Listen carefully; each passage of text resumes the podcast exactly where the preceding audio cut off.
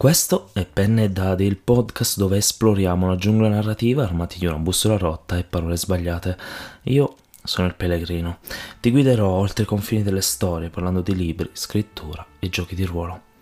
Che stiamo aspettando? Si parte!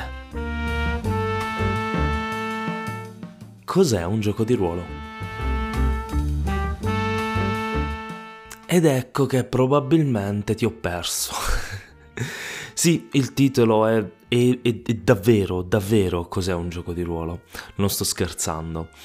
Eh, mi immagino adesso tu che guardi il numero dell'episodio che stai ascoltando e scopri essere il 27 e dici e tu in 27 episodi hai deciso eh, di dirmelo solo ora, ora che cos'è un gioco di ruolo e in più magari ti dirai ma io lo so cos'è e quindi anche se forse lo sai già eh, ti invito all'ascolto, perché forse, forse, eh, non è così scontato. Ora cerchiamo di capire innanzitutto cosa succederà in questo episodio. Qui noi parleremo appunto di cos'è un gioco di ruolo e scopriremo che forse non è così scontato eh, rispondere a questa domanda. In tanti ci hanno provato, le risposte non sono sempre sempre uguali, ma scopriremo anche magari dei modi diversi di vedere qualcosa che per noi è molto chiaro magari nella nostra testa. Ecco, quindi ti invito ad ascoltare attentamente perché, boh, forse ti sorprenderò, forse no, forse sapevi già quello che sto per dire. Fammelo sapere in caso, ovviamente in descrizione troverai tutti i modi con cui mi puoi scrivere, quindi eh, perché no, magari anche rispondendo alle domande qui eh, su, su Spotify. Bene, ora che abbiamo capito tutto questo, e, ora che hai capito che forse non sono impazzito, almeno spero tu mi stia dando il beneficio del dubbio, cerchiamo di entrare un po' di più nella discussione, ok? Allora, come eh, abbiamo provato a capire, eh, o meglio, come abbiamo provato a dire poco fa nell'introduzione, probabilmente non è così semplice rispondere a questa domanda. E infatti possiamo notare, da appassionati di questo hobby, che ogni manuale, eh, o almeno la maggior parte di essi, presenta una sezione, un paragrafo, uno specchietto, qualcosa del genere, dove ha un titolo della serie Cos'è un gioco di ruolo? E quindi ci aspetteremmo di eh, leggere esattamente sempre la stessa cosa, no? Ecco, forse, forse ti sorprenderà sapere che non è così. Ok, stiamoci a capire. Di certo non è un... come dire, non è un... un non ci sono modi assurdi, eh, differenze allucinanti. Sono più che altro sfumature, come facce di un dado eh, che però è un dado con tantissime, tantissime facce. Perché ti dico questo? Perché per esempio, eh, anzi guarda, facciamo così, ti do direttamente un esempio di questa cosa eh, andando a prendere adesso tre, ehm, tre descrizioni di tre manuali differenti, ok? Vediamo subito. Prendiamo come primo esempio Fabula Ultima. Fabula Ultima è un manuale di gioco eh, italiano edito da Need Games ad opera di eh, Emanuele Galletto, un gioco pazzesco che ha l'intenzione di farci giocare eh, dei JRPG per farci capire Final Fantasy. Anche tutti gli altri chiaramente, però è un esempio molto chiaro. Quindi vediamo cosa ci dice Fabula Ultima nel suo specchietto che cos'è un gioco di ruolo.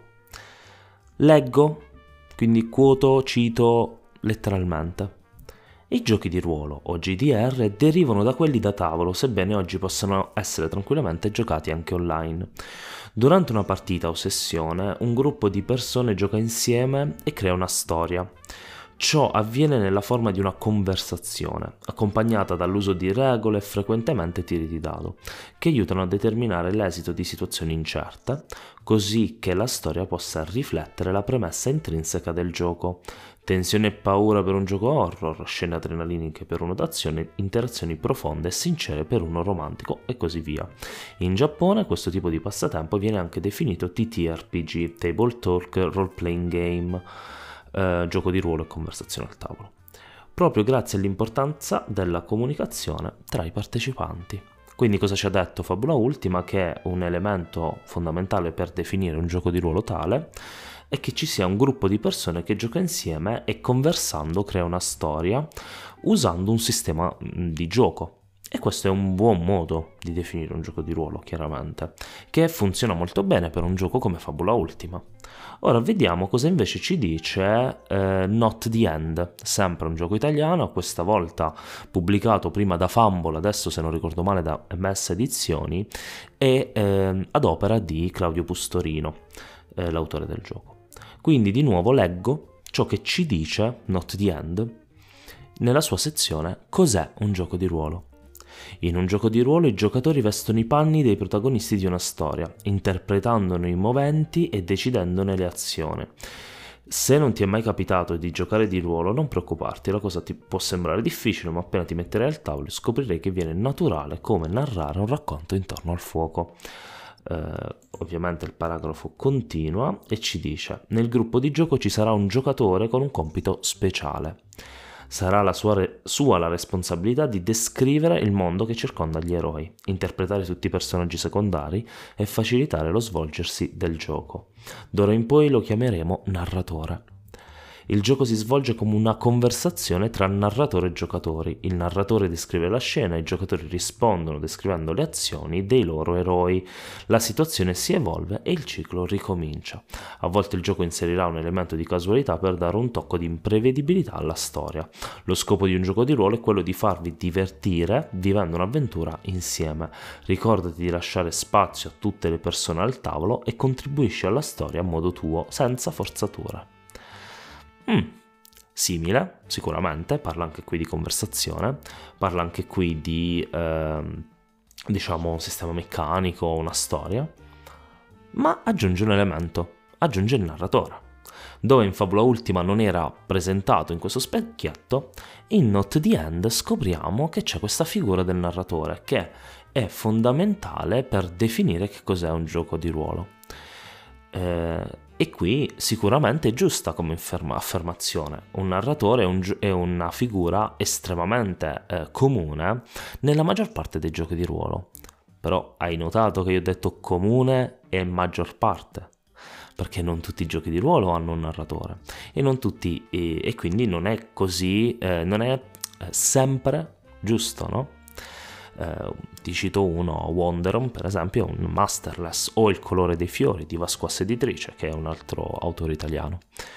Ma ti voglio portare un altro esempio, un esempio un po' più diverso, diciamo particolare. Ti porto l'esempio di Colostol. Questo è un esempio un po' più lungo, quindi cerca di seguirmi. Allora, Colostol, piccola premessa, eh, edito da Need Game in Italia, localizzato però dall'opera di, eh, non ricordo assolutamente il nome dell'autore in questo momento, perdonami. Eh, comunque Colostol è un gioco inglese, nel senso di Inghilterra, se ricordo bene, e, ed è un gioco in solitaria. Che vuol dire? Vuol dire che sei da solo a giocare. Ok, da solo, da sola o da solo.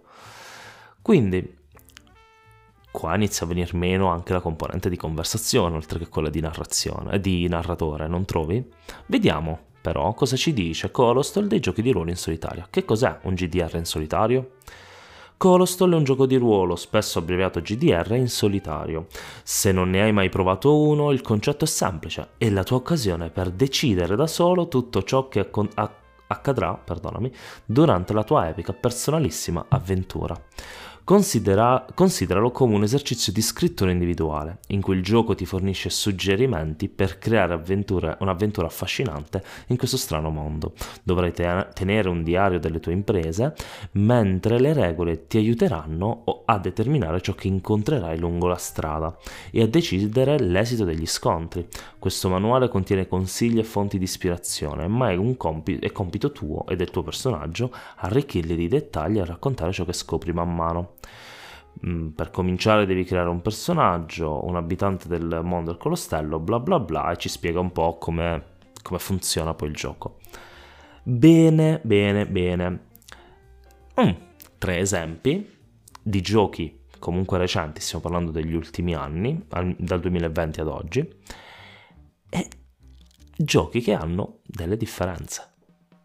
Non so se hai notato, abbiamo visto prima Fabula Ultima che parla, di, Ultima, che parla di conversazione, eh, tre giocatori, quindi più persone al tavolo. Eh, abbiamo visto eh, che invece Not the End ci aggiunge l'elemento del narratore. E infine abbiamo visto che invece Colostol elimina questi due elementi, sia la conversazione al tavolo, sia il narratore e ci dice che eh, un gioco può, di ruolo può essere giocato da solo grazie all'aiuto e all'interazione con un manuale. Bene, capisci già come questa domanda, che cos'è un gioco di ruolo, è una domanda forse più complessa di quello che sembra. E in, questa, in questo episodio volevo farti soffermare e fare, eh, su questo concetto e fare appunto delle riflessioni. Viste questi esempi, cerchiamo un attimo di, cer- di, creare insieme una definizione che forse prova a, co- a, a comprendere un po' di eh, sfumature differenti. Non è esaustiva, è una mia visione eh, di cos'è il, il, gioco di ruolo che cerca di comprendere un po' più possibilità, perché nel mio arsenale io tanto ho eh, due, tre, quattro giochi di ruolo in solitaria eh, no, tre giochi di ruolo in solitaria, poi ho, ehm, eh, mi pare, due giochi di ruolo masterless, o due o tre, devo ricontrollare, e poi la maggior parte sono giochi di ruolo classici, potremmo definirli, quindi quelli con master, giocatore, giocatori e eh, varie cose. Ah, ho anche un gioco di ruolo ehm, eh, da giocare in due. Quindi le varietà sono tante e ovviamente questo va a cambiare un po' le sfumature. Quindi vediamo eh, cosa è venuto fuori nella mia testa per come diciamo definizione eh, ovviamente eh, no, assolutamente non esaustiva del gioco di ruolo. Il gioco di ruolo è una storia creata insieme a un sistema meccanico ehm, ed emergente, scusami, forse sarebbe meglio dire che è una storia emergente creata insieme ad un sistema meccanico.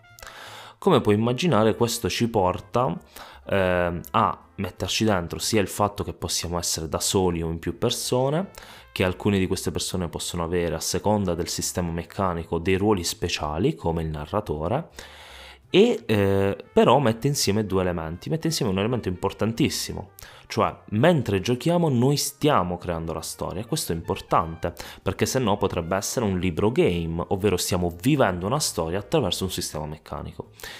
Eh, ma c'è un un altro elemento che io ritengo fondamentale per la definizione di un gioco di ruolo, ovvero appunto un sistema, un sistema di regole. Attenzione però, questo sistema non deve essere per forza un sistema meccanico di tante regole da gioco da tavolo, no? Eh, da German per dire. No, quello che, ti, quello che intendo è che abbiamo bisogno di un manuale di confronto. Cosa intendo? Vuol dire che questa storia emergente non nasce semplicemente da noi che portiamo al tavolo qualunque cosa ci viene in mente perché sì, ma nasce da quello che ho appena detto con l'aggiunta di un confronto con un sistema. Sto immaginando giochi molto narrativi come, come si chiama? Love, Lovecraftesque. Scusa la, la, pronuncia non lo so non sono mai riuscito a, a, a dirlo con facilità questo termine cioè questo nome. Ehm, che è il titolo di un gioco di ruolo ovviamente a tema Lovecraft ehm, però molto molto molto narrativo. Eh, se ricordo bene non ha lanci di dado non ha elementi casuali di questo tipo però ha degli elementi sull'introduzione di ehm, pezzi pezzi di narrazione. Ecco quindi che comunque è un sistema di meccaniche che vanno messe in gioco. Eh, e quindi secondo me questa definizione molto blanda, molto semplice, molto stretta, sintetica, va a racchiudere un po' tutto. Però ovviamente va anche a non specificare davvero qual è l'esperienza al tavolo. Facciamo un piccolo paragone con la scrittura, perché tu mi potresti dire che magari eh, la scrittura a questo punto rientra in questa definizione, no? storia emergente eh, mm, creata insieme a un sistema meccanico. Ok. E in che modo potresti dirlo? Perché fondamentalmente la scrittura, lo scrittore, eh, l'aspirante scrittore, va a creare una storia eh, in modo emergente, che sia un architetto, un giardiniere, eh, che sia in fase di struttura, quindi o in fase di stesura vera e propria, la storia emerge dalla, dalla, diciamo, dal singolo scrittore. Perfetto, però potresti dirmi, però ci sono delle regole per scrivere bene, quindi ci sono delle regole che possono essere la narratologia eh, e quindi potresti dirmi, allora anche la scrittura, eh, visto che si confronta alla narratologia, allora anche quello è un gioco di ruolo vista questa definizione. Allora, il pensiero non è sbagliato perché l'ho fatto anch'io quando ho pensato a una, definizione, ma poi mi sono detto, vero fino a un certo punto, perché la narratologia non è un sistema di regole, non sono delle regole, sono delle best practice, sono dei, delle linee guida, perché abbiamo visto grandi storie nel tempo che sono nate non seguendo i ritmi, i, diciamo queste linee guida del, della narratologia. Eh, ovviamente non sto dicendo o denigrando la narratologia, sono un grande fan, nel senso che eh, la studio, mi piace, la uso eh, nei miei scritti, ma anche nelle mie, nelle mie competenze professionali, quindi quando edito un testo, eh, sicuramente la narratologia è qualcosa che è sempre dentro di me.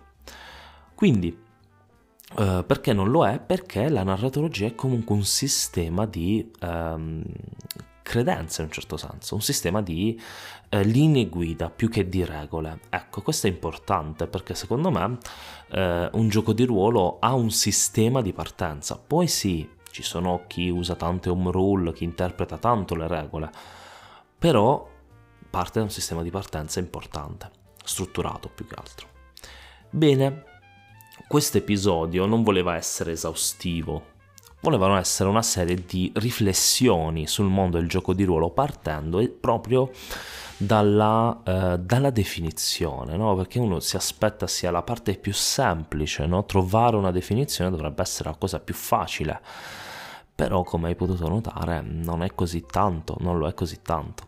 E attenzione, io eh, per ehm, comodità ho usato tre giochi che amo, che ho con me eh, e quindi chiaramente eh, alcuni magari si sono sovrapposti sotto certi aspetti, ma ti posso assicurare che eh, tanti giochi di ruolo hanno delle definizioni, anche se appartengono alla stessa tipologia, hanno delle definizioni anche molto diverse tra di loro.